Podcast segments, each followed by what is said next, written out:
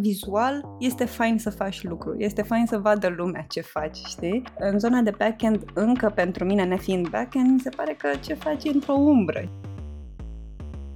Hey, fellow devs! Am revenit cu o nouă experiență autentică de developer. Vorbim despre izvorul pasiunii, provocări, dureri, plăceri, drame și the latest shit in the software industry. Așadar, stai chill, relax și hai să stoarcem zeamă de developer din Raluca Marin, care este un developer rezilient. Cred că de fiecare dată când am pornit pe un drum nou, mi-am zis, uh, ok, o să încerc, o să încerc să fac tot ce pot pe drumul ăsta ca să reușesc. Și dacă s-o întâmpla să nu-mi iasă, asta este, mă întorc de unde am plecat. Dar dacă mi iese, este excelent. Așa cum spune și proverbul, viața este plină de surprize. Raluca este un adevărat maestru în explorarea acestor surprize. Cu o carieră diversificată care include roluri de project manager și buyer, experiențe de freelancer în marketing și PR și chiar o aventură în jurul lumii, nu există provocare pe care să nu o poată aborda. La vârsta de 31 de ani a luat o decizie îndrăsneață și a ales să se lanseze în lumea dezvoltării de software. De atunci a navigat cu pricepere prin proiecte diverse și a devenit un adevărat expert în front-end development. Cu o sete neobosită de cunoaștere a învățat și a crescut într-un ritm incredibil. Din anul 2020 s-a alăturat echipei de dezvoltatori la Sofia, unde a găsit mediul perfect pentru a-și exploata abilitățile. Acum, Raluca este mămica unui mic explorator în devenire, iar când timpul îi permite, se mai ocupă și de pasiunile sale, precum nutriția și neuroștiințele, dansul și călătoriile. Haideți să o cunoaștem! Hei, bine ai venit, Raluca! Bine v-am găsit! Ce faci tu? Cum te simți azi? Care e vibe-ul tău? Bine, mă simt chiar bine. Azi e o zi în care mă simt odihnită și pregătită pentru discuția asta. Ia! Mulțumim că ai venit. Măi, Raluca, după cum bine știi aici la podcastul ăsta, cum mi se zice, zeamă de developer, vorbim despre momentul ăla când, a, când ai gustat prima oară pasiunea pentru cod sau pentru calculatoare. Mm-hmm. Poți să ne treci un pic în revistă, să ne zici cum a fost cum s-a întâmplat pentru tine? Uh, sigur. Păi am să încep prin a spune că eu sunt din categoria oamenilor care nu au descoperit de adevăratele, n-au avut un aha moment, să zicem, mm-hmm. ci mai degrabă genul de persoane care și-a cultivat această pasiune puțin câte puțin, uh, făcând, învățând și cred că pe măsură ce am devenit mai bună, pasiunea a crescut, cam, cam așa a fost traseul meu. Um, Dar când? Când a fost? Când? Exact, mm. pune degetul pe timp. Cred că de adevărat la, la primul meu job serios a devenit o pasiune. Um, mm-hmm. Până atunci mai mult joacă. Până atunci încă descoperire, încă mm. perioada în care să mă hotărăsc dacă chiar este pentru mine, dacă um, sunt pregătită să trec cu totul în lumea asta și să-mi asum că mă numesc programator și nu sunt uh, part-time programator sau când îmi permite timpul. A fost ceva reticențe, așa să înțeleg? Să treci um, de tabăra asta? Sau? Nu, dar au fost multe emoții. Mm-hmm. Um, multă incertitudine, venind dintr-un... Uh, dintr-o zonă cu totul diferită și la o vârstă venerabilă, ca să zic așa, o schimbare de asta destul de bruscă de carieră te poate pune în situația în care să te gândești de două ori, oare e bine, oare cum este aici, da, e o lume a programatorilor, da, sunt deja foarte mulți. Incert să înțeleg și ți-a fost frică. Asta e emoția primordială, da. așa. Dacă da, um, uh-huh. frică, incertitudine, um, combinată cu dorința de a reuși în același timp. Asta, uh-huh. asta a fost. Și am muncit foarte mult ca să ajung chiar și în punctul ăsta în care să mă gândesc serios dacă vreau să fiu programator și, și mai mult după ce m-am hotărât că da, ok, asta este pentru mine și merită să, să depun toate eforturile. Mm, înțeleg, dar tu să înțeleg că ai făcut o reconversie profesională, așa exact. sună a fi. Mm-hmm. Păi zine un pic, că sunt mulți uh, invitații noștri care au făcut și treaba asta. Uh-huh. Și interesant poate pentru ascultătorii noștri care cumva se gândesc cu frică și cu incertitudine la o schimbare de carieră. Cum a fost pentru tine explicit? cum, da. prin ce ai trecut, cum ai dat cu, uh, uh, cum să zic, uh, cum ai făcut tranziția asta așa, dacă ne poți uh, face o, o analiză așa scurtă. Mm-hmm. Ok, păi am să încep așa cu momentul în care s-au înfiripat primele gânduri că aș vrea uh-huh. să mhm. fiu programator.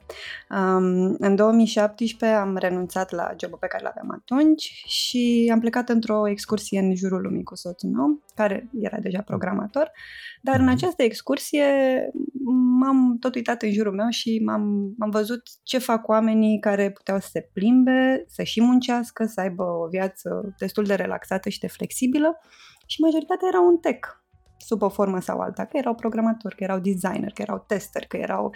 Și am început să mă gândesc, uite, știi, ăsta e genul de viață pe care mi-aș dori eu și eu, să pot să mă plimb și să și muncesc și să fie interesant și să fie un domeniu...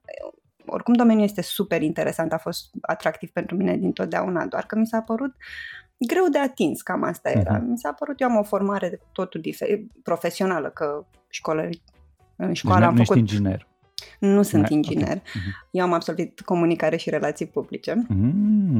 Da. Uh, deși am fost la liceu la profil real, am fost matematică informatică, dar nu s-a lipit informatica de mine, din păcate, atunci. nu atunci. Uh, nu atunci, da.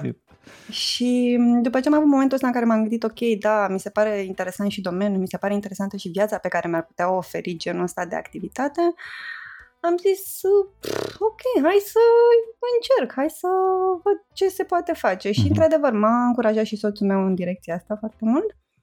Um, și am început cu un curs pe Code Academy la momentul respectiv, care dura vreo trei luni, să zicem. Um, după aia am mai făcut un curs, după aia un programel, o chestie, adică chestii de-astea mărunte, dar, mm, cum să zic, nu m-am desprins de tot de activitatea pe care o făceam înainte. Asta era partea de învățare și mai aveam activități de freelancer separat în zona de traduceri, conținut, marketing, chestii de-astea. Deci ai intrat numai cu un picior, cum să exact, și exact. ai stat încă de asta în zic marketing. că a fost o perioadă în care a trebuit totuși să zic știi, gata, ok, trebuie să renunț la celelalte ca să mă concentrez aici pe programare. Da, um, să înțeleg că tu ai fost mai mult atrasă de uh, stilul de viață atașat uh, unui freelancer în uh, tech sau un mix între și literally uh, faptul că e destul de mare provocarea să lucrezi în domeniul ăsta pentru că trebuie să devii într-un fel sau altul inginer sau să ai o gândire analitică într-un, într-un fel sau altul, cum ziceam. Uh, sau, de, de ce asta vreau să știu care e mai mult? E un mix de ele și dacă e un mix, care ar fi proporția? Este un mix. Adică când am început, era un mix între cele două, ăsta este adevărul. Cred că atunci poate conta mai mult partea de la lifestyle, într-adevăr, dar mm-hmm. asta mhm. și pentru că încă nu cuprindeam cu mintea și nu înțelegeam tot ce înseamnă zona tech și ce oportunități pot apărea și nu doar ca programator, pentru că începe așa, poate, sau așa început unii dintre noi, dar poți să descoperi o grămadă de alte chestii mai mici sau mai nișate sau mai interesante pe care poți să le abordezi după aia pentru că ești acolo, dar dacă ești în afară, nu prea abordez nimic și atunci, da, pornit din zona asta, din am dori un anumit stil de viață, un pic mai mult, dar pe măsură ce am lucrat și am descoperit, uh, zona asta la altă de programare clar a cântărit mai mult. Ok, Raluca, și care, care a fost punctul când ai pus stop comunicării și ai trecut pe partea de programare, efectiv? Um, cred că a fost cam la un an de când am început să învăț. Cam așa. A fost că am început uh, să lucrez undeva, să învăț undeva final de 2018 și final de 2019 am zis, uh, ok, nu mai vreau partea asta de comunicare, de marketing, de traduceri, nu, nu, nu, nu vreau să cerc asta, să văd cum este. Și am și um, intrat în primul proiect cu ocazia asta, am intrat într-o colaborare ca um, junior, să zicem, dar nu era o colaborare plătită, era un soi de barter. Eu le ofeream niște servicii de content și ei mă, mi oferau ocazia să învăț uh, ceva în cadrul echipei. Um, da, și a fost interesant, a fost prima mea experiență într-o echipă, foarte, nu foarte mare, dar oricum foarte experimentată. Um, din păcate, fără prea multe resurse de a susține un junior pe un drum pe care abia începe și nu știe prea multe. Um, a durat câteva luni, a fost interesant, am zis ok, poate proiectul ăsta nu este pentru mine, trebuie să caut ceva unde uh, am simțit că am nevoie de mai mult, uh, mai mult guidance, am nevoie de un mentor, mm-hmm. poate la locul meu de muncă. Dar dincolo n-aveai mentor? Um, nu. Mai sau lipsea un pic? Mm-hmm erau persoane cu experiență, dar proiectul era destul de mm, fast-paced, așa, nu prea avea nimeni timp de tine să-ți explice da, da. anumite chestii. În fine, primeai niște materiale, dar erai cam pe cont propriu, iar pentru mine era destul de greu și pentru că eram la început, proiectul era super complex, trebuia să învăț și un framework în același timp și atunci, în fine, am, am zis ok, hmm. nu, e, nu e locul cel mai bun pentru mine aici. Și când ai dat de un mentor cu care să te să simți că, eu știu, crești cu adevărat? De adevăratele, cred că abia la ultimul loc de muncă pe care l-am avut. Adică, de fapt, al doilea, cel pe care, cel la care am plecat în concediu. Interesant. Uite, chiar întrebam, asta e întrebarea mea favorită recent. Care sunt ingredientele unui mentor bun pentru tine? Hmm, pentru mine? Pentru mine a fost esențial faptul că um, persoana respectivă a avut răbdare Um, eu, pentru că nu vin dintr-un background tehnic, cred că nici nu am încă mentalitatea aia algoritmică, structura aia de minte de programator care vede problemele și rezolvarea și asta e o chestie la care am lucrat, am dezvoltat-o și persoana respectivă a fost lângă mine să mă ajute să fac chestia asta, să mă ajute să mă dezvolt în, în zona asta. Da, și deci răbdarea, asta zicem, um, deschiderea, spre am spune, uite, poate încolo trebuie să mai lucrezi sau asta sau um, mm-hmm. contează foarte mult să... Da, ți-a dat să... vreodată mură în gură, cum se zice, expresia română? Mm, nu, nu, știi de ce? Pentru că uh, de fiecare dată când vorbeam cu el și aveam o problemă sau nu știam pe unde să o mai apuc când aveam ceva de rezolvat, când mă duceam și vorbeam cu el, îi spuneam, uite, am încercat și asta, și asta, și asta, și asta și toate astea 10 soluții, mm-hmm. eu le-am mhm. încercat până acum okay. și eu nu mai știu altceva, hai să discutăm. Și pe măsură, de multe ori mi s-a întâmplat că pe măsură ce vorbeam și explicam, uite ce am încercat și ce am făcut, să-mi vină ideea, că, ah, stai, că de fapt asta era. Deci nu prea, mai degrabă din discuție cu el, dar nu, nu cred că mi-a dat niciodată mură în gură, că nu pare mm. stilul lui. Super. Da, ai fi apreciat dacă ți-ar fi dat, să zicem, dacă ți-ar fi oferit totul pe tavă, pe masă? Crezi că ar fi mm. fost bine pentru tine? Nu cred că ar fi fost bine, nu cred că m-ar fi ajutat să cresc. Știi, când te zbați, când uh, fiecare chestie pe care o cauți e cu sudarea frunții, când te duci acolo ca la ultima resursă, um, cred că te ajută să mhm. crești într-un anumit fel. Și atunci, da, cred că a fost mai bine așa că m-a lăsat să mă, să mă chinui un pic singur. Nice. Bine, mai, Raluca, super tare. Ne bucurăm că ne-ai zis cum e pentru tine un mentor bun. Da. Andreea, da, în ce direcție eu, vrei să mergi? Eu am două curiozități, Raluca. Ia-ți uh, una care cred că e pe buzele multor junior care ne ascultă și anume cum uh-huh. ți-ai ales tu limbajul pe care vrei să-l înveți? De unde ai știut de unde să începi să înveți? Păi, am început cu o recomandare. Am, am zis să plec de, din zona de frontend. Asta a fost uh, gândirea inițială. Nu mai știu să zic acum de ce. Poate pentru că mi s-a părut mai ușor, dar nu numai asta, ci pentru că vizual este fain să faci lucru, este fain să vadă lumea ce faci, știi? În zona de backend, încă pentru mine, nefiind backend, mi se pare că ce faci e într-o umbră, știi? Când ești frontend, se vede ce... Și cred că satisfacția asta m-a, m-a atras știind că aș putea să fac ceva care să impacteze imediat viața oamenilor sau a cuiva să uită. Și apoi, um, în primul proiect în care am fost implicată, am lucrat cu React Craft Framework, care mi s-a părut foarte dificil la momentul respectiv, deci ceva pe care gândeam, mă gândeam că n-am să reușesc niciodată să-l învăț.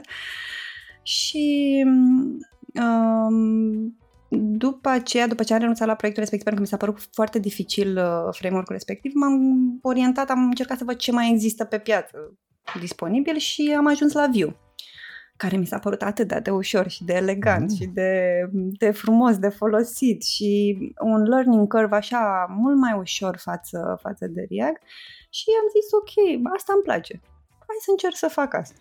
și am început ușor, ușor, am început, uh, de fapt, după ce am terminat cu proiectul respectiv și am început să învăț Vue, am și luat niște proiecte pe care special le-am făcut cu Vue, deși poate nu aveau neapărat nevoie tehnic de chestia asta, doar ca să învăț să folosesc framework-ul, să văd cum se face și mi-a plăcut și am rămas la el. Și cam asta, cam asta a fost povestea. Deci cumva ai testat uh, mai multe tehnologii până să ajungi să-ți dai seama care e potrivit pentru tine și să poți să mergi mai deep până a învăța treaba aia. Da, nu foarte multe, dar da, m-am mai uitat pe aici pe acolo, View mi s-a părut cea mai atrăgătoare și am rămas cu ea. A fost așa un soi de dragoste la primul proiect dezvoltat. Deci React nu te-a atras așa ca framework mai întâi și pe urmă uh, da. pentru ascultătorii vue.js, Vue. Mm-hmm. Um, poate m-am mai gândit ulterior, după ce am mai evoluat, așa, cred că dacă mă întâlneam cu React puțin mai târziu, când deja aveam puțină experiență sau aveam deja un mindset de învățare diferit, poate aș fi abordat altfel problema, aș fi resimțit altfel uh, cum, am, cum aș lucra cu el. Dar pentru prima experiență mi s-a părut într-adevăr dificil. Ok. Uh, și a doua curiozitate, Raluca, care consider tu că e secretul în a ajunge să faci o meserie cu plăcere? Cum ai găsit tu plăcerea în a face programare? Mm, cum am găsit plăcerea?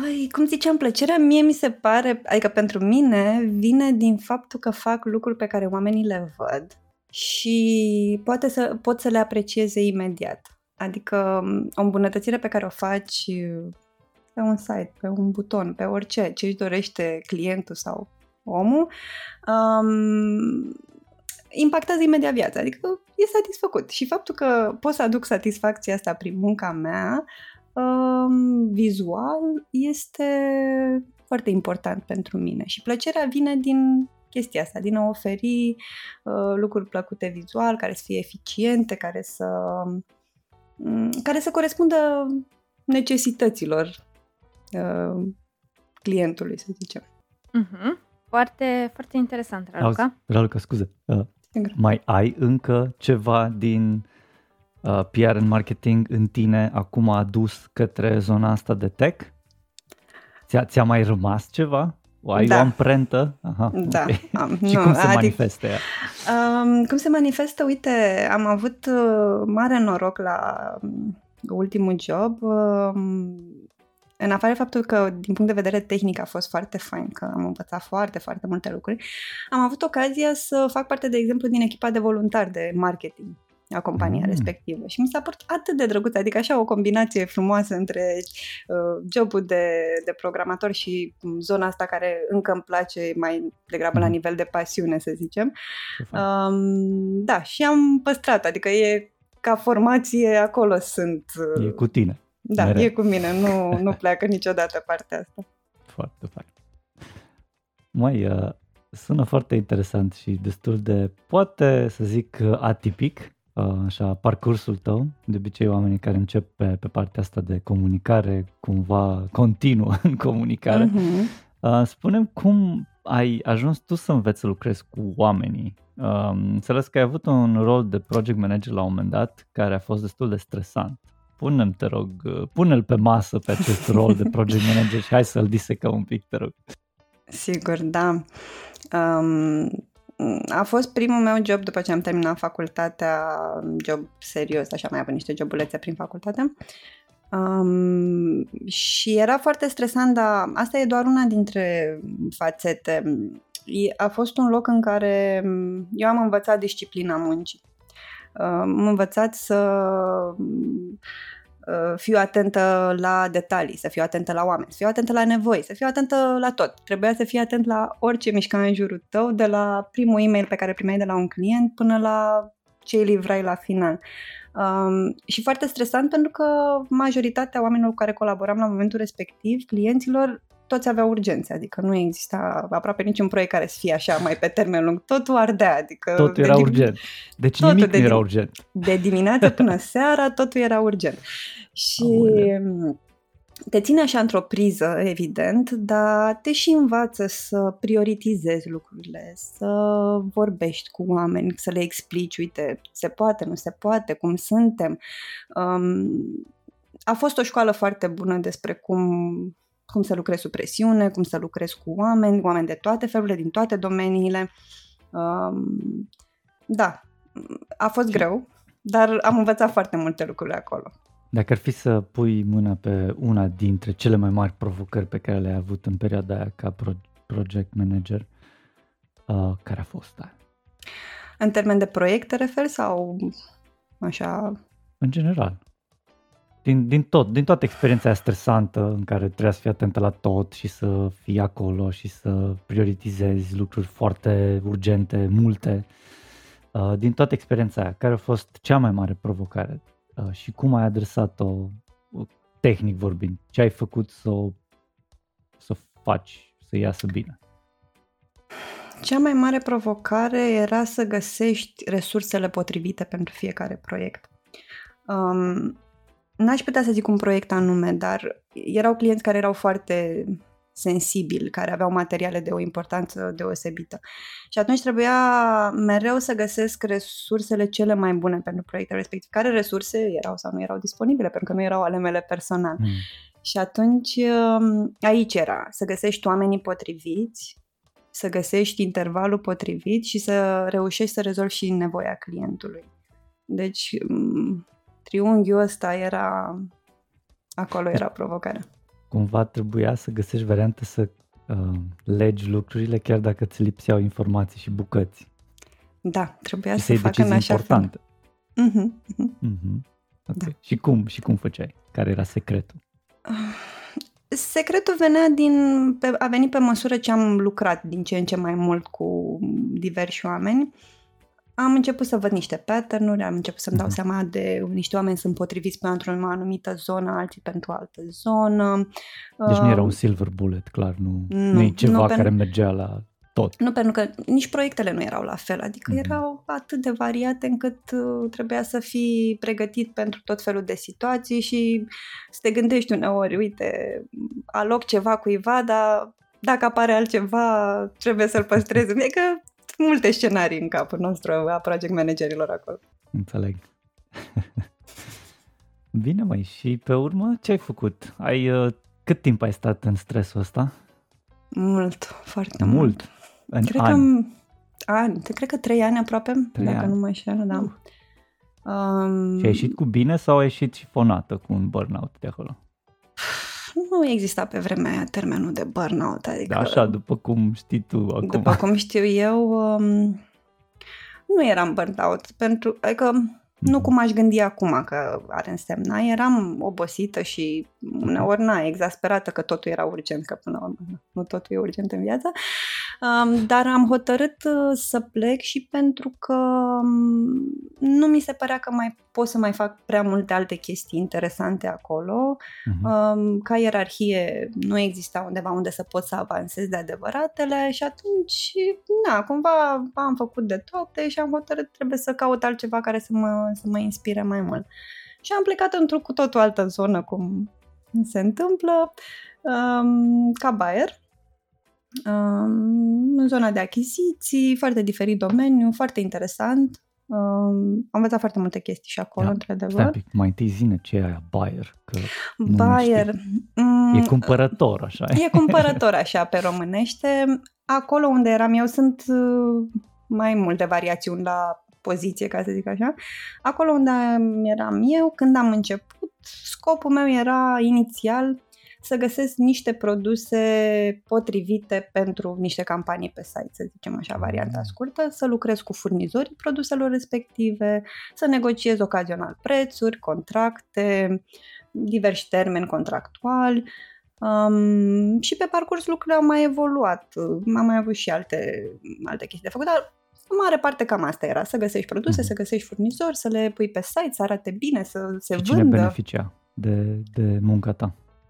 Um, compania, clienții site-ului respectiv, uh-huh. ei okay. erau cei care cumpărau produsele. Um, și aveai decizie, adică uh, putere de decizie completă sau un quantum de? Nu, nu, eram, uh, eram parte din echipa de, de uh-huh. buying, zicea. Okay. Um, aveam un manager, evident, okay. și exista o structură așa și exista un anumit nivel de decizie, evident, dar nu na, foarte mare. De fapt, la un moment dat noi făceam propuneri, noi baierii făceam propuneri către um, manageri cu diverse campanii, diverse produse, diversi producători și în funcție de diverse condiții primăm acordul sau nu. Um, cam... Andreea, unde suntem? Ce facem? Unde e fisa ta? Bayer. Ce s-a întâmplat la Bayer? Uh, de ce ai hotărât să schimbi și ce s-a întâmplat după aia? Am hotărât să schimb, de fapt am plecat în excursia despre care vă spuneam și la momentul respectiv jobul nu permitea munca remote și atunci am renunțat și... Că ai ajuns în punctul în care ai descoperit pasiunea pentru programare, ca să zicem așa. Da, am cultivat. Bun. Uh, că ea nu a venit așa direct peste tine, n-a venit, ai cultivat-o. Da. Foarte frumos spus. Bun. Spune-ne, Luca, când a fost primul interviu din domeniul ăsta de IT și cum s-a simțit? Cum a fost ca și experiență? Tu oricum ai dedus interviuri înainte, dar probabil că erau diferite. Cum a fost prima experiență de interviu în domeniu? Um, prima experiență, nu mai știu prima, prima m-am tot gândit la ea, dar nu mi-aduc aminte, dar mi-aduc aminte cum a fost interviul pentru primul job pe care l-am avut. Uh, și a fost un interviu contra timp de fapt, a fost o temă contra timp. Interviu a fost cât a fost și pe aia la final mi-a zis, uite, ai de făcut uh, lucrul acesta de implementat un design și trebuie să mi-l trimiți înapoi într-o oră. Și m-am apucat, am făcut ce am reușit din el. Uh, nu era foarte simplu, nu era nici super complex.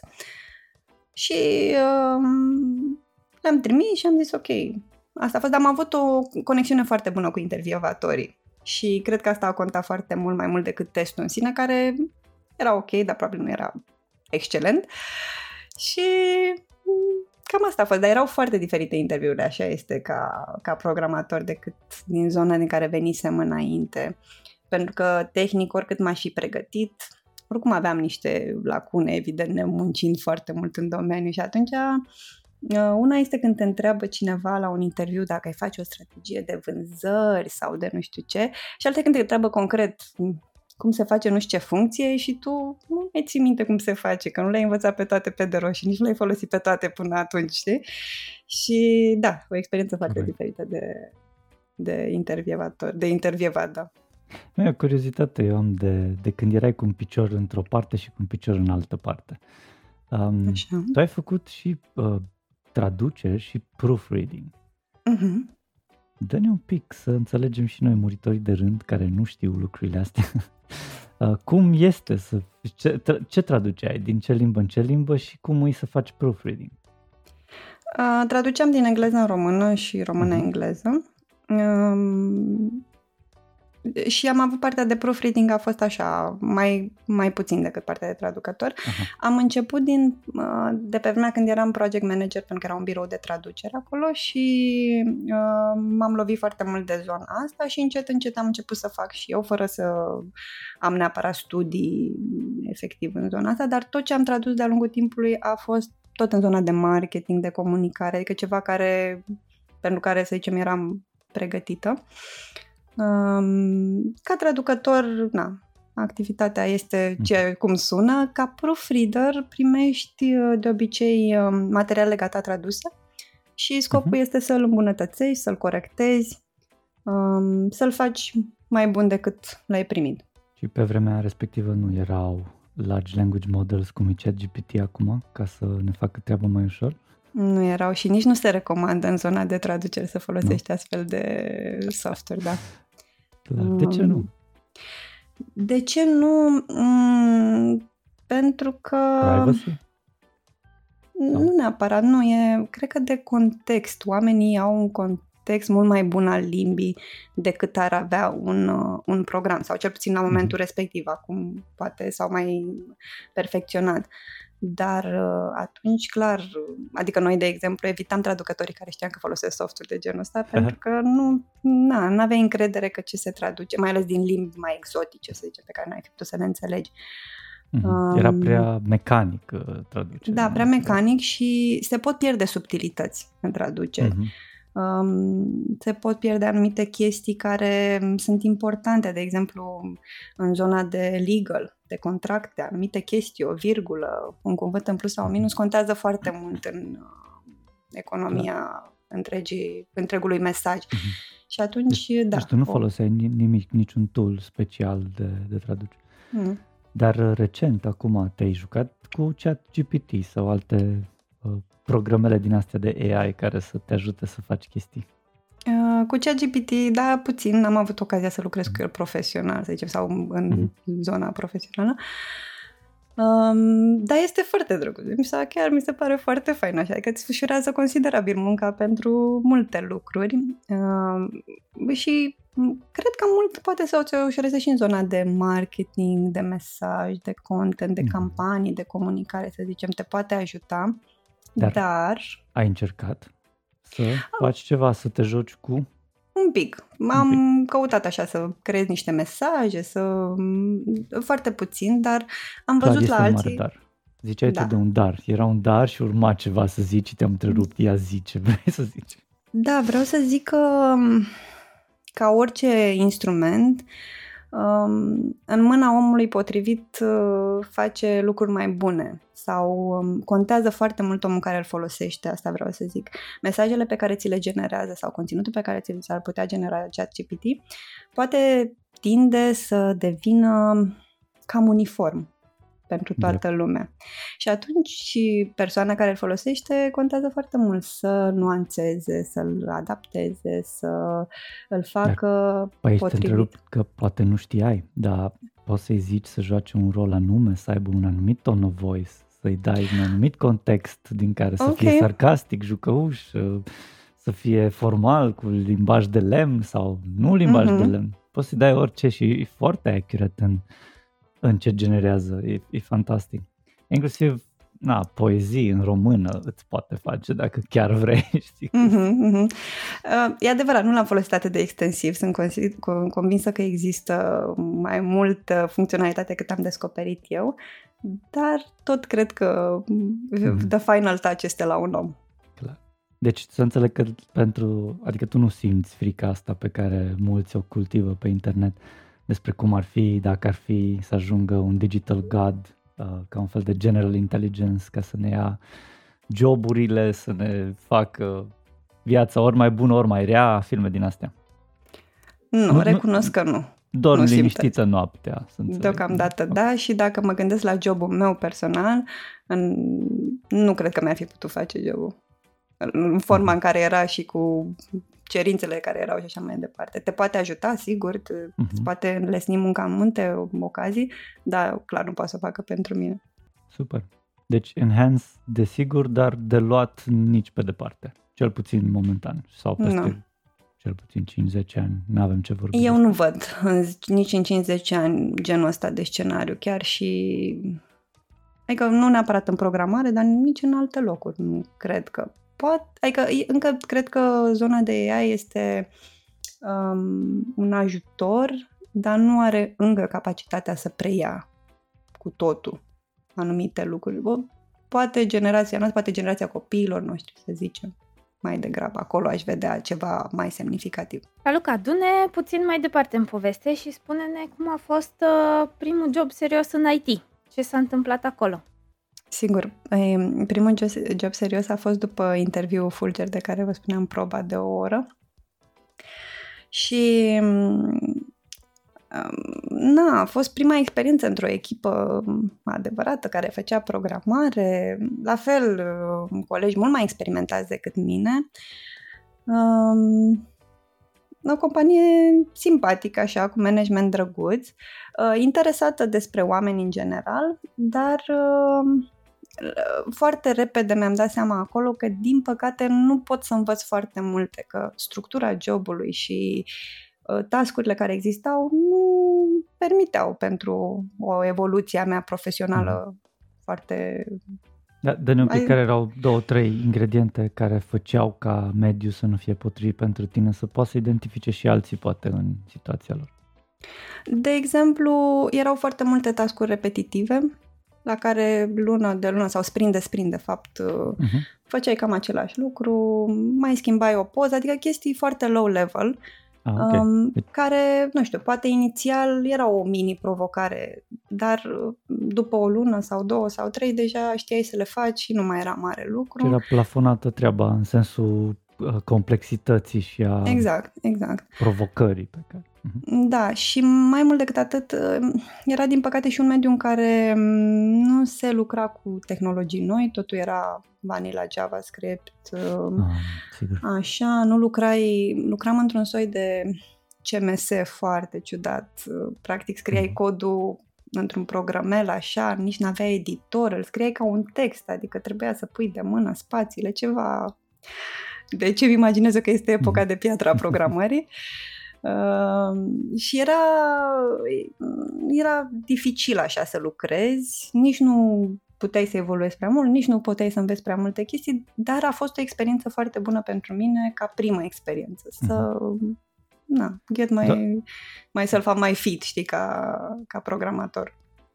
Doar să punctez, uh, la vârsta venerabilă de 31 de ani ai făcut această schimbare mm. și ai lucrat pentru câteva luni până când ți-ai dat seama că ai dat deja de plafonul ăla al complexității și a provocării de care ziceai la mm-hmm. echip, în echipa asta și următorul pas, care a fost pentru tine?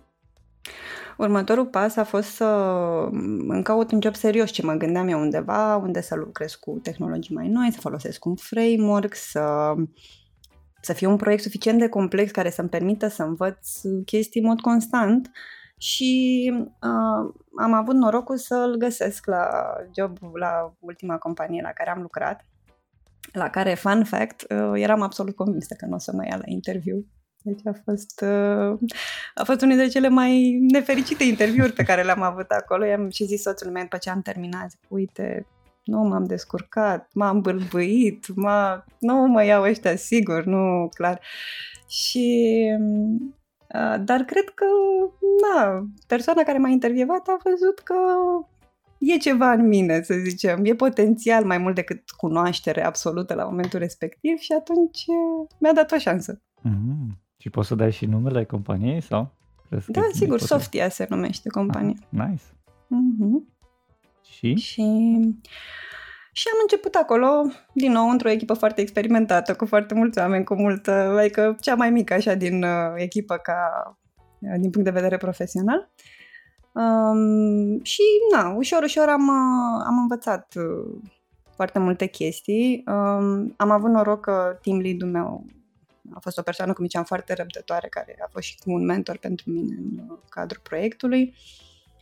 Um, și timid, timid am început să învăț și pe aia am prins aripi și n-am mai fost așa timid și m-am descurcat din ce în ce mai bine, din punctul meu de vedere, până spre final, când uh, uh, tascurile s-au, au devenit din ce în ce mai complexe uh, și cumva am început să și diversific munca nu doar ca programator, și un pic de design, și un pic de UX, și un pic din așa, ca să fie mai interesant cumva pentru mine. Excelent, măi.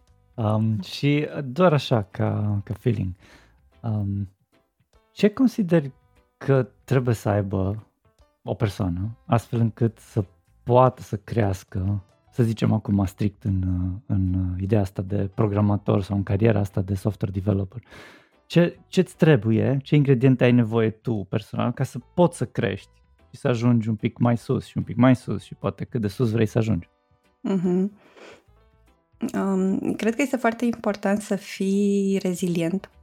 Pentru mine, parcursul ăsta de a învăța și de a crește profesional ca programator a fost unul destul de dificil, cu multe momente grele, cu multe momente în care n-am înțeles lucruri, multe momente în care m-am întrebat oare am făcut alegerea bună.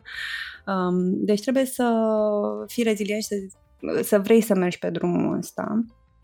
Și apoi, cred că e important să, să ai mintea deschisă, să nu zici eu vreau să învăț numai bucățica asta și în rest nu mă mai interesează uh-huh. să vrei să poate să faci câte un pic și din alte chestii, să fii deschis să înveți de la colegii tăi care știu altceva decât tine și na, să nu fii închis, să zici nu, uh-huh. el trebuie să știe ceva, eu trebuie să știu altceva. Deci fiecare cu felia lui și... Exact. Yeah. Um, eu cred că pentru mine a fost important să-mi doresc să învăț și altceva, să continui să învăț ce îmi trebuia, ce știam eu, să dezvolt partea asta, dar să fiu mhm. curioasă și despre alte aspecte și să, să continui, să nu mă las pradă disperării atunci când este foarte greu. Raluca, ai zis deja câteva lucruri și aș vrea să le număr. Ai zis de proactivitate, într-un cuvânt, dacă aș fi să, să-l pun. Ai zis de uh, reziliență. Uh-huh. Ai zis de... Um, mai sunt și alte soft skill-uri care tu consideri că le ai, care te ajută să crești? Hai să le enumerăm acum, dacă sunt câteva. Deci, în afară de reziliență, am zis... Da. Și, pro, uh, și proactivitate. Proactivitate. Și mai era unul care sigur că mi scapă mie acum, Andreea. Deschidere, oare? Deschidere, da, open mind. Mm-hmm. Cred că e important să fii team player, să fii mm-hmm. alături de colegi de echipă, să tragi acolo împreună când, când este greu, um, să susții oamenii și să, să ai răbdare. Asta cred că este o chestie, iarăși să ai mhm. răbdare cu tine, să ai răbdare cu ceilalți. Dar tu, Raluca, ții, pui presiune tu pe tine. Și dacă da, câtă? Păi, cred că vă dați seama că da, dacă mă întrebați. Um, da, am, am pus multă presiune pe mine să ajung la un punct, uh, dar după aia um, mi-am dat seama că nu numai, presiunea există tot timpul la un loc de muncă, dar trebuie să începi să faci pace cu ea și să zici, ok, sunt zile mai grele, zile mai încărcate, sunt zile mai puțin și să faci un echilibru. Nu poți să stai în tensiune non-stop, adică am stat cât am fost project manager în tensiune non-stop, nu, nu mai vreau genul ăla de, de muncă. Uh, dar uh, da, este o presiune. A fost mai mare, cu timpul a devenit un pic mai mică, mai gestionabilă pentru mine și mm-hmm. pe final, sau pe final, mă rog, înainte să plec în concediu, cred că mă împăcam destul de bine cu tensiune. Eram și concediul ăla e un concediu de tip sabatic, să înțeleg a fost? Nu este concediu de creștere a unui bebeluș. Ah, ok. Deci vorbim de alt concediu, nu de ăla de te-ai dus nu. prin lume. Ala a fost nice. altceva. felicitări. Și ce Mulțumesc. bebeluș? Ce fel de vârstă are bebelușul? Este un băiețel, îl cheamă Oliver și face un an în curând. Ei, mulți înainte. Ce mulțumim, mulțumim. Și tu ești încă în concediu um, da. maternal, se numește, uh-huh. nu? Mhm. Și ai doi ani la dispoziție? Da. Mm-hmm. Ce fain. Și da. zine un pic, care sunt provocările masive pentru o mămică tânără ca tine? Wow, toate sunt provocări. Adică de la început până... De la început că nu știi de niciunele, că na, este primul copil la noi și mai mult decât atât nu prea am interacționat cu bebeluș până să l-am pe el. Um, și da, e o provocare să înveți să conviețuiești și să te adaptezi la noua viață și să începi să înțelegi cum, cum s-a schimbat viața ta și cum o să se schimbe și cum trebuie tu să devii un alt om, să zicem, în contextul ăsta familial. Um, dar este fain, este greu uneori, dar este și fain. Foarte drăguță la Ruca. Eu vreau să mă întorc puțin înapoi, înainte de a ajunge să ne povestești mai multe și să spun mai mult cu ceea ce te ocupi tu acum, și anume jobul de full-time mică, nu? Mm-hmm. Uh, pare că ai avut foarte multe momente în viață când a trebuit să o iei de la zero. Ce ți-a, te-a ținut pe tine motivată să faci lucrul ăsta? Ce te-a făcut să spui, da, vreau să continui și trebuie să continui și pot să fac asta și să nu cedezi? Nu m-am gândit așa de mult, dar acum că mă întreb, cred că de fiecare dată când am pornit pe un drum nou, mi-am zis, uh, ok, o să încerc. O să încerc să fac tot ce pot pe drumul ăsta ca să reușesc. Și dacă s-o întâmpla să nu-mi iasă, asta este, mă întorc de unde am plecat. Dar dacă mi iese, este excelent. Adică am făcut un pariu bun. Și cred că cu mentalitatea asta am, plăcut, am plecat să încerc, să pornesc, să construiesc și să văd unde mă duce drumul respectiv. Și, dar în afară de asta m-a ajutat foarte mult și că am avut suportul familiei mele, suportul soțului meu. Toate lucrurile astea au contat și m-au, m-au ajutat să trec de momente mai grele, de încercări.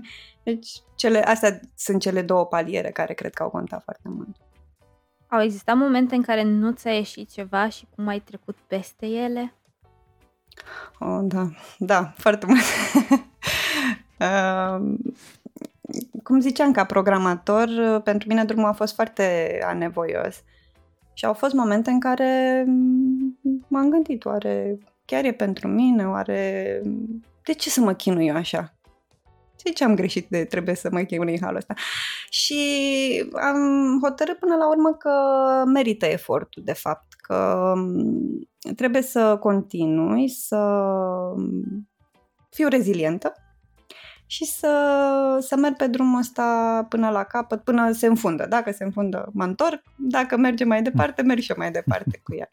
Deci îți imaginezi așa un fel de copăcel în care mergi pe o ramură până undeva, dacă se înfundă, ok, mergem înapoi, mergem pe celălalt branch, cealaltă da. rămurică și tot așa. Da. Ai un algoritm special sau iei fiecare ramură la mână? Nu, n-am un algoritm. E pe măsură ce merg, îmi dau seama. Mm. Și cum identifici, hai să zicem, ra- ramura ar putea să fie considerată un career path sau o direcție de viață sau poate, poate o rămurică ar fi o oportunitate. Cum, uh, cum le identifici tu în mod normal? Cum identifici oportunitățile în viața ta? Mm, e și o chestie de vibe, așa. Eu am un, un simț pentru anumite lucruri care cred că o să-mi placă sau știu că o să-mi placă și atunci uh, intuiția, să zicem, că mă ajută în multe ocazii dacă, o, dacă oportunitatea nu este super evidentă, adică nu știu, mă cheamă Microsoft să lucrez la ei.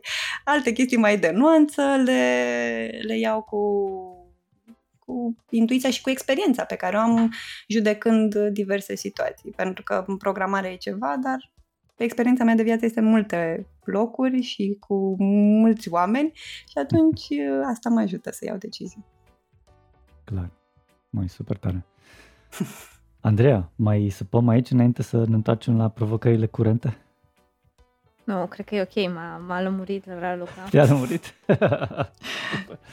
Bun, aici curiozitatea de-a mea referitor la cum uh, că vi s-a schimbat viața practic complet de când a venit acest uh, Oliver. Uh, am zis bine Oliver? Scuze, cred că am...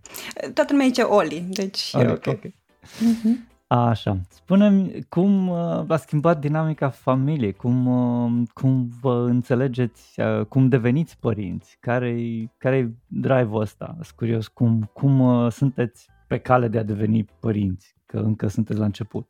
Mm-hmm. Păi bine ai zis, este un proces de devenire. Um, chiar mă gândeam că oricât ai citi și oricât ai pregăti înainte, nimic nu te pregătește pentru ce este realitatea de a, de a fi părinte. Și uh, este foarte fain că și tu crești pe măsură ce crește copilul, uh, dar trebuie să fii și rezilient pe măsură ce crește copilul pentru că sunt foarte multe provocări, uh, sunt foarte multe chestii pe care nu le știi, uh, trebuie să te adaptezi, iar dinamica familiei se schimbă, evident, pentru că de unde eram uh, tineri și neliniștiți și nu aveam alte griji decât unde, la ce restaurant să mergem în weekend. Acum avem cu totul alte preocupări și la ce restaurant mergem e așa, o dată la o vreme. Um, dar um, cred că ne iese. Deocamdată mhm. ne iese destul de bine. Am uh, reușit să găsim o formulă care să funcționeze. Spre bucuria mea, soțul meu lucrează de acasă, deci este uh-huh. destul de prezent. Și încercăm să le jonglăm pe amândouă. El, adică el, practic, mai mult partea profesională și partea asta de familie, iar eu mă ocup exclusiv de, de Oli și na, mici activități pe, pe lângă. Dar e un proces de a te, readap- de a te adapta la o viață nouă. Uh-huh. Înțeleg.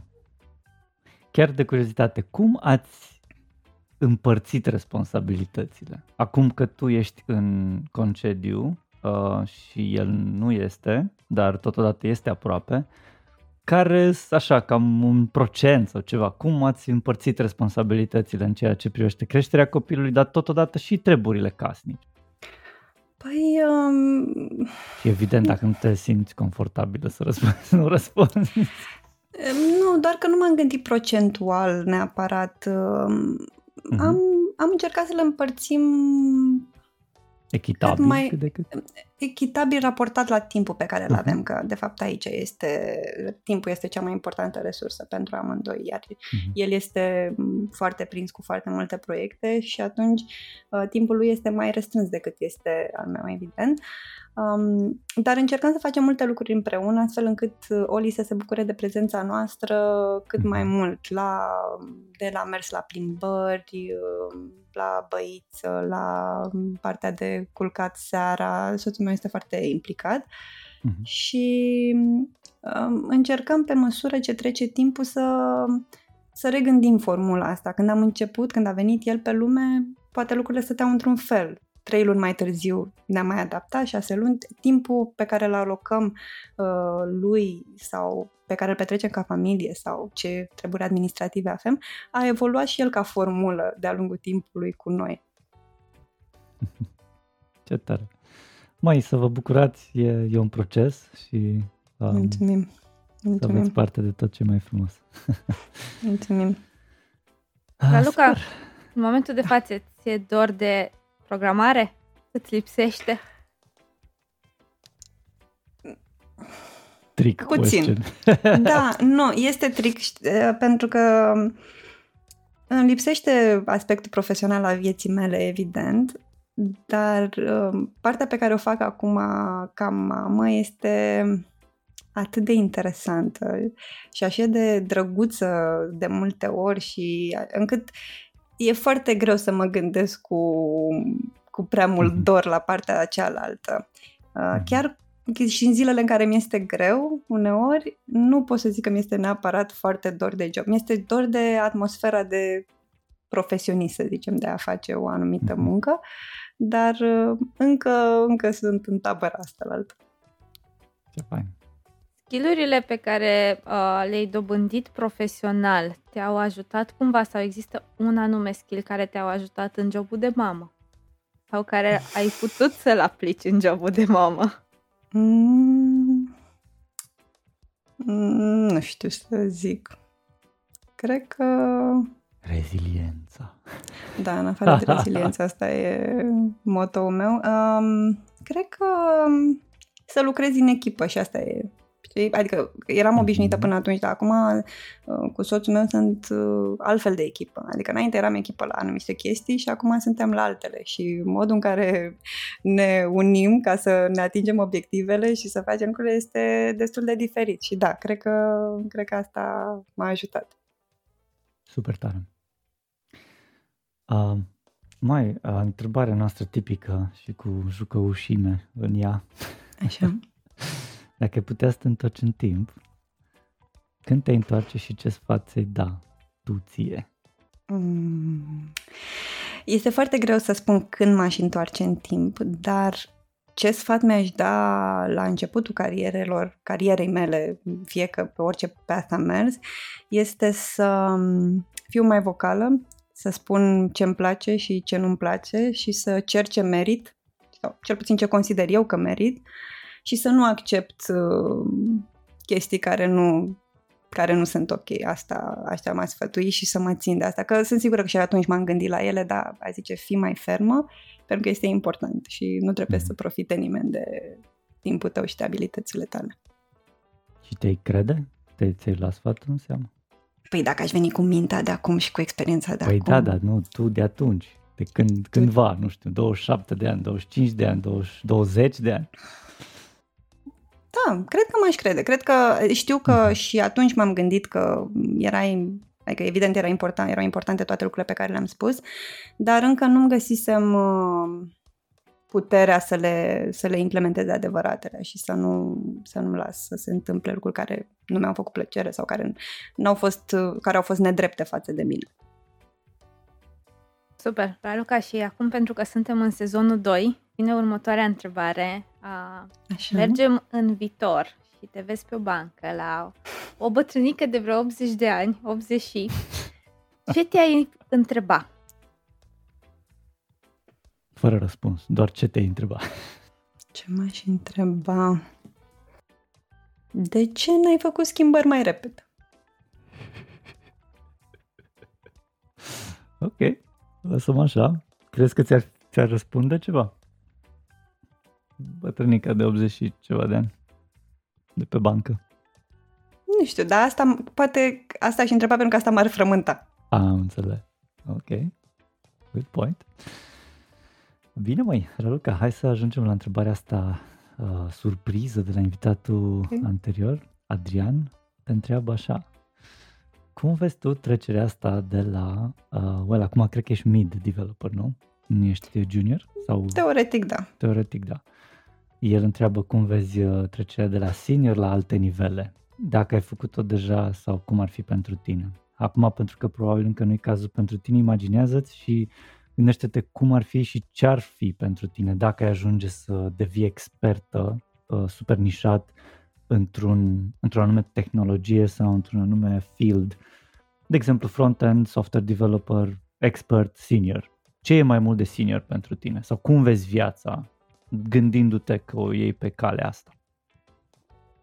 Um, cred că peste zona asta de senior sau expert este să um, ajuți pe alții să devină, de să devii mentor, mhm. coordonator, să ajuți oamenii să devină și ei senior la rândul lor. Aici aș vedea un pasul următor peste, peste zona asta.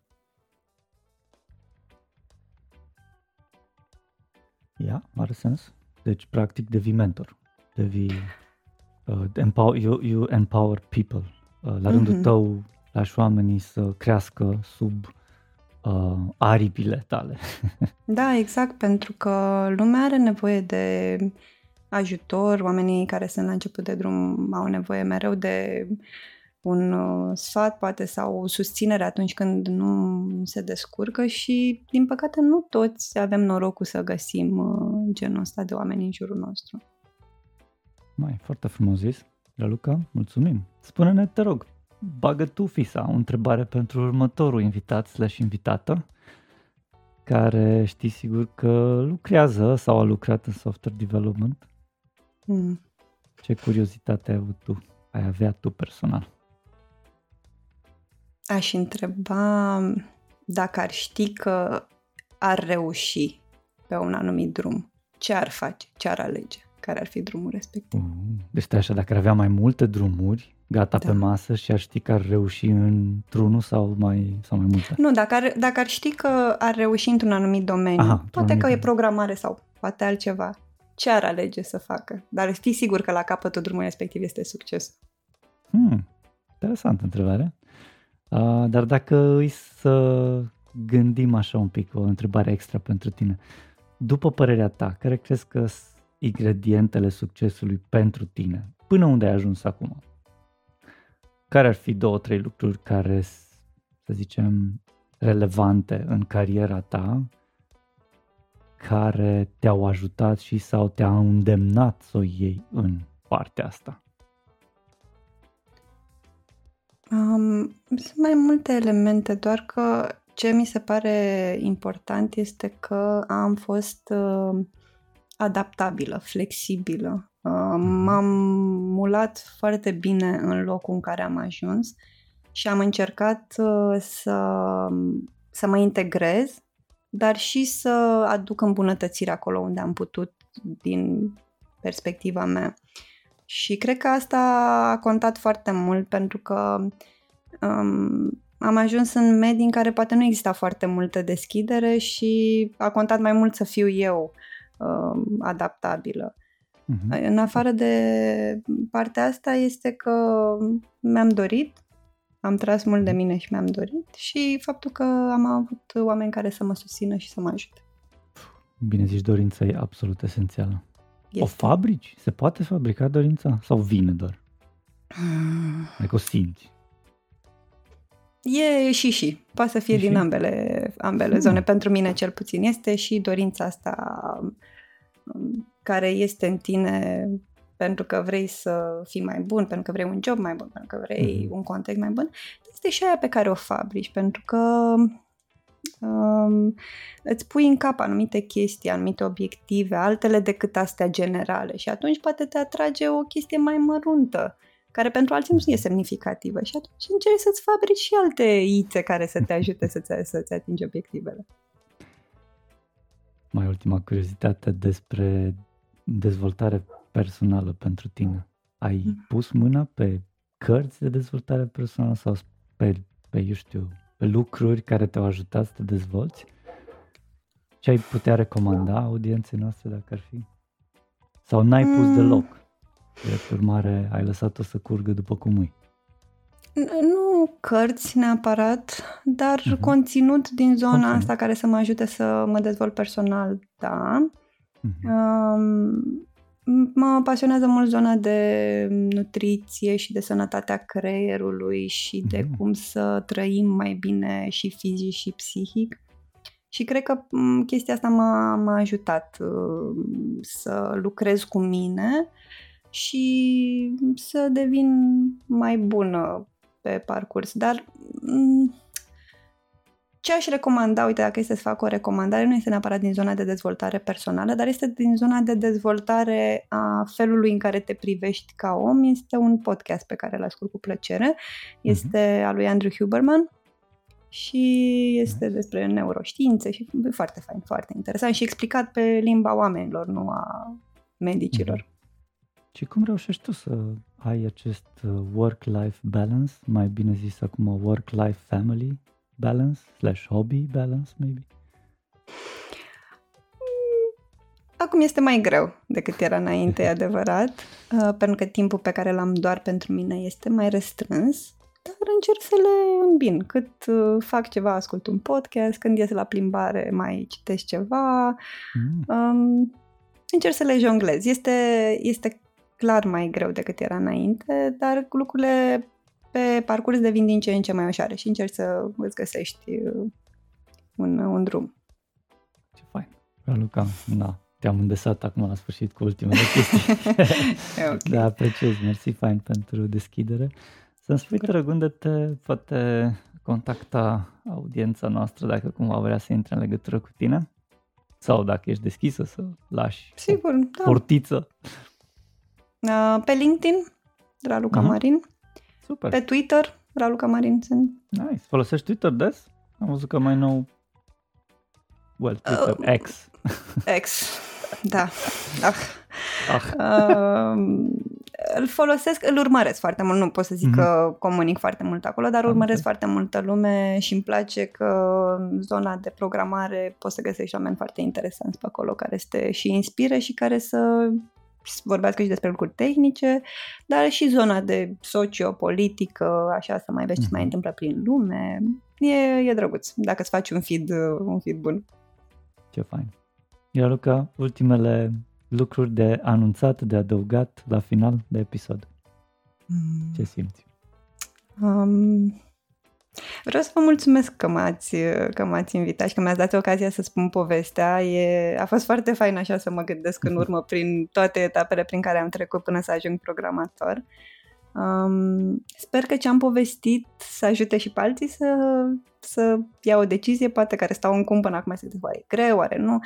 Este greu, dar se poate. Um, și trebuie să doar să începi, eu așa zic. Începe, mergi pe un drum, vezi cum, cum este și mai departe te, te hotărăști pe drum. Și frica, din câte am înțeles, o rezolv prin faptul că nicio problemă, că tot timpul te poți întoarce unde ai fost, nu? Pentru mine asta a funcționat. Mm. Pentru alții, Adică un fel de plasă de fi... siguranță, practic. Da, da, mm. într-un fel, da. Și dar asta a funcționat pentru mine, sunt sigură că există da, și alte clar. mecanisme. Normal. Um, dar uh, e important să fii împăcat cu ce ai ales, să mm ai oameni lângă tine care să, să te susțină, să te ajute pe drumul ăsta și clar. să mergi mai departe. Super. Păi clar, noi am vorbit despre experiența ta, strict personală uh-huh. și mhm. subiectivă și autentică și reală da. pe deasupra. Da. da. Ca să fie bine. Bine, Raluca, mulțumim frumos, a fost excelent. Andreea? Mulțumesc mult! Mulțumim mult, Raluca! Mulțumim că ne-ați ascultat, mulțumim invitaților și nu în ultimul rând mulțumim echipei care a făcut acest podcast posibil. În urechile voastre s-a auzit zeamă de developer și au avut plăcerea de a vă fi host Lucian Corduneanu și Andreea Rugescu. Vă așteptăm cu o nouă experiență săptămâna viitoare. Dacă v-a plăcut, vă invităm să dați un share și un subscribe paginii noastre. Power by Sensidev, Love by Launch.